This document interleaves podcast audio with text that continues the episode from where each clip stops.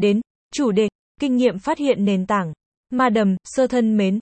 Tôi nghĩ về ý tưởng sau đây về việc phát triển một ứng dụng cho những người bị bệnh suy giảm nhận thức và chứng mất trí nhớ Alzheimer. Như đã biết, bệnh nhân mắc các bệnh có đặc điểm chính là suy giảm nhận thức Alzheimer hoặc các bệnh khác có chứng mất trí nhớ, đang dần mất đi nhiều khả năng như trí nhớ ngắn hạn hoặc hoạt động hàng ngày.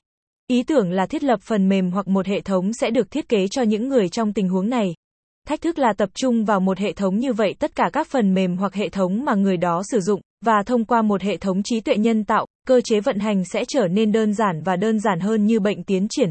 Tất nhiên, để xây dựng hệ thống theo cách phù hợp chính xác nhất có thể với tình trạng của người sử dụng nó, cần phải phát triển và tham khảo ý kiến của các nhà nghiên cứu, nhà nghiên cứu từ lĩnh vực nhận thức cũng như hợp tác với các nhà thần kinh học. Mục đích của hệ thống là, tất nhiên, cho phép những người đã quen sử dụng máy tính cho các mục đích khác nhau và chứng mất trí nhớ không hoàn toàn mất quyền truy cập vào các hệ thống mà họ đã sử dụng trong nhiều năm cuộc đời, do đó cải thiện chất lượng cuộc sống của họ dù sao cũng rất nhiều do các triệu chứng của bệnh. Cho đến nay ý tưởng chính nó. Mặc dù đây là một ý tưởng tôi nghĩ rằng tôi không có gì để làm với cuộc sống cá nhân của tôi. Tôi sẽ lưu ý rằng trong tất cả mọi thứ liên quan đến cá nhân tôi, có một số điều cần xem xét. Một tôi không phải là một chuyên gia trung học, cũng không phải là một chuyên gia trong lĩnh vực nghiên cứu não, nhận thức hoặc thần kinh học và vì lý do này, tôi sẽ không thể đi kèm với một dự án như vậy từng bước. Đây là một ý tưởng mà tôi nghĩ ướt át khi đưa ra ý tưởng ban đầu tôi sẽ không thể giúp đỡ ở bất kỳ giai đoạn nào khác của dự án.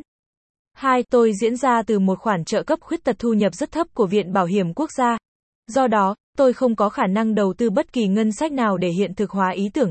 Điều này và hơn thế nữa, Do mức độ nghiêm trọng của tình trạng của tôi, các giả định rất cao đơn giản sẽ không giúp được gì.